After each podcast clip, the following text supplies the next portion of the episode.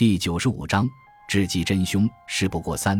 听到他的声音，伊迪丝吃了一惊，差点跌下台阶，瘦削的脸颊上出现一抹红晕。哦，你吓坏我了！我正想着收拾完这个就上楼换衣服呢。如果下雨的话，排水沟里的水会流得到处都是。你真细心，亲爱的。他的语气中带有一丝调侃。他发现，这种语气最能摧毁他微弱的自制力。可是你也知道。我正在楼上为你准备美人浴呢，这个时候打扫可有点不聪明，你觉得呢？他故意把“美人”两个字说的极为温柔，他听出来了。他看到他吸了一口气，也许吧。他没有看他，你太好了，罗纳德，费心为我准备这些，这没什么。他表现得很有男子气概，好像没有发现他的冷淡。我今晚要带你出去。我希望你能让别人觉得尽善尽美，快点做个好姑娘。泡沫不会持续很长时间，这些香料可是很贵的，高级美容院的香料也不过如此。把衣服脱到卧室，换上浴袍，快去享受吧。好吧，亲爱的。他边说边走下台阶。罗纳德走向浴缸，把香袋里的香料倒进水中。粉红色的晶状颗粒漂浮在水面上，散发出浓烈的玫瑰香。他突然把水压开到最大，颗粒开始溶解成亮晶晶的泡沫。有那么一瞬间，他很怕这些泡沫无法掩盖水下的秘密，便弯下身，用手将水打出更多泡沫。但他的担心是多余的，粉红色的泡沫层越积越厚。不仅掩盖了浴缸底部及其里面的东西，连浴缸的瓷砖、白色的电线、墙上的垫板以及浴室的地面也都笼罩在粉红色的泡泡中，一切都完美极了。他拿起夹克，打开门：“伊迪丝，快点，我最亲爱的。”他正要说出这些话，就看到伊迪丝颤抖着走过来。他戴着一顶难看的浴帽，蓝色浴袍包裹着瘦弱的身子。哦。罗纳德，他惊恐地瞪着浴缸，会弄得到处都是吧？天哪，地板上也是泡沫。他的犹豫激怒了罗纳德。没关系的，他的声音中带着怒气。趁泡沫还没有散去，快点进去吧。你洗澡的时候，我会去换衣服。我给你十分钟，快进去躺下。它能改善你暗淡的皮肤。罗纳德走出浴室。停下来倾听里面的动静，不出所料，他锁上了门。一辈子的习惯不是短暂的婚姻生活所能改变的。听到他插上门的声音后，他强迫自己下楼。他打算给他一分钟，三十秒脱衣服，三十秒站在散发着玫瑰香气的浴缸前犹豫。感觉怎么样？他站在被单毛巾柜前问道。他没有立刻回答。罗纳德额头上冒出汗水。然后他听到他的声音，还不知道我刚进来，闻起来不错。罗纳德没等他说完，就用手帕包住手，来到主开关前面。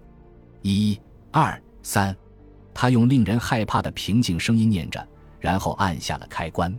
保险丝断裂的瞬间，只听“嗤”的一声，他身后墙壁上的插座发出一道闪光，然后一切归于平静，四周一片寂静。罗纳德能听到自己脉搏跳动的声音，楼梯底部钟表的滴答声，被困在玻璃窗前的苍蝇的疲惫的嗡嗡声，以及隔壁花园里除草机的低鸣声。那个外表严肃，但看起来很健康的男人搬来以后，每周都要整理一次那片小小的绿色草坪。浴室里悄无声息。过了一会儿，他悄悄回到浴室，敲了敲门。伊迪丝。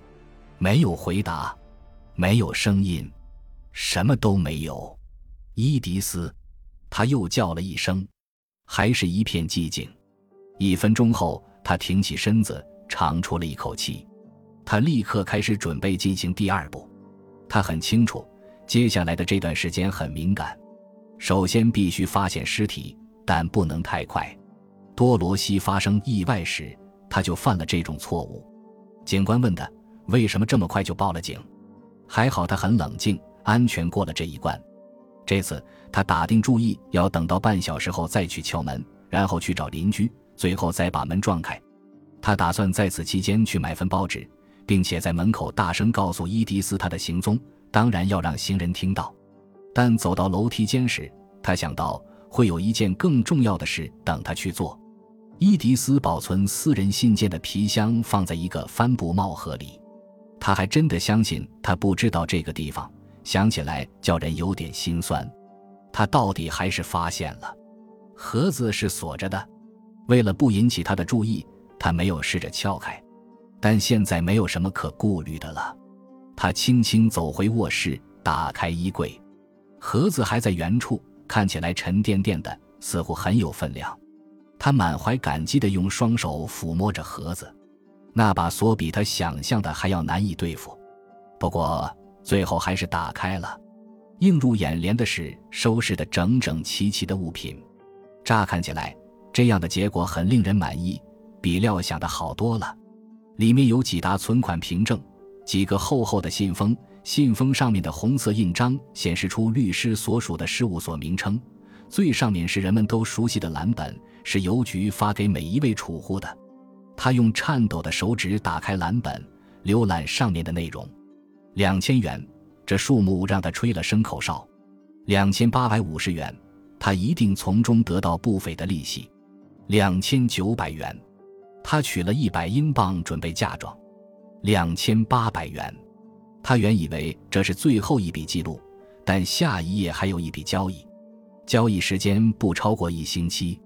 他还记得邮局寄来信件的那天，他自以为瞒过了他。起初，他只是漫不经心地扫了一眼那些文字和数字。突然，他感到一阵惊慌。他瞪着那页纸，眼珠突出，眼神呆滞。他几乎取出了所有的钱，白纸黑字写得很清楚：九月四日取出两千七百九十八镑。他的第一个念头就是，那些钱一定还在这儿。那些百元大钞也许就在某个信封里，他急切地搜寻，焦急之下再也顾不得谨慎的原则。文件、信件、凭证撒得满地都是，一个写着他名字的信封让他停下所有的动作。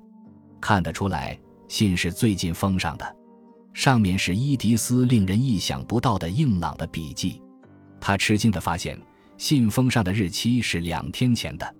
亲爱的罗纳德，假如你看到这封信，那么我相信你一定会感到很震惊。长久以来，我一直希望不必写下这封信，但是你的行为使我不得不去考虑一些令人不快的可能性。罗纳德，我想在某些方面你是很传统的。你难道没有想过，一个匆忙走入婚姻的平凡的中年妇女，对于泡澡这种话题，总会有点怀疑和敏感吗？你知道。詹姆斯·约瑟夫·史密斯和他新娘的事还没有被大家忘记。坦白地说，我并不想怀疑你。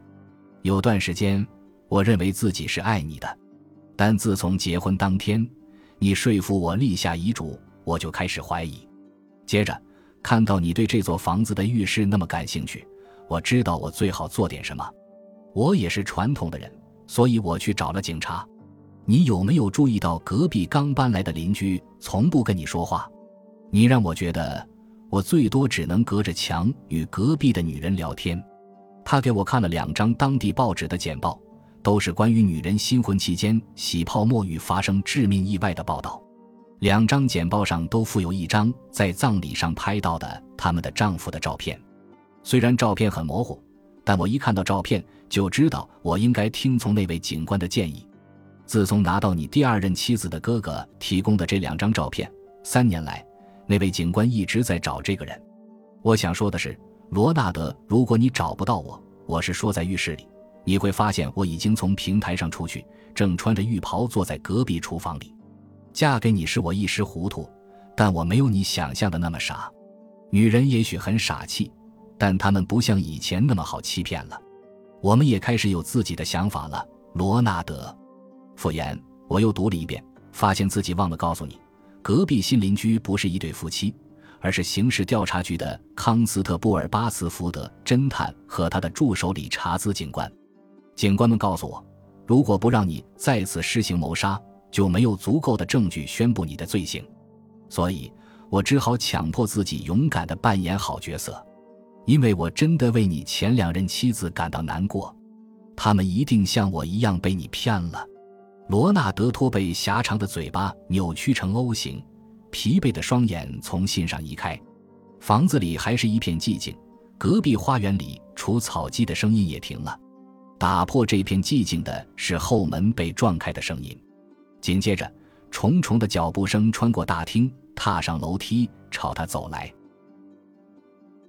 感谢您的收听，喜欢别忘了订阅加关注，主页有更多精彩内容。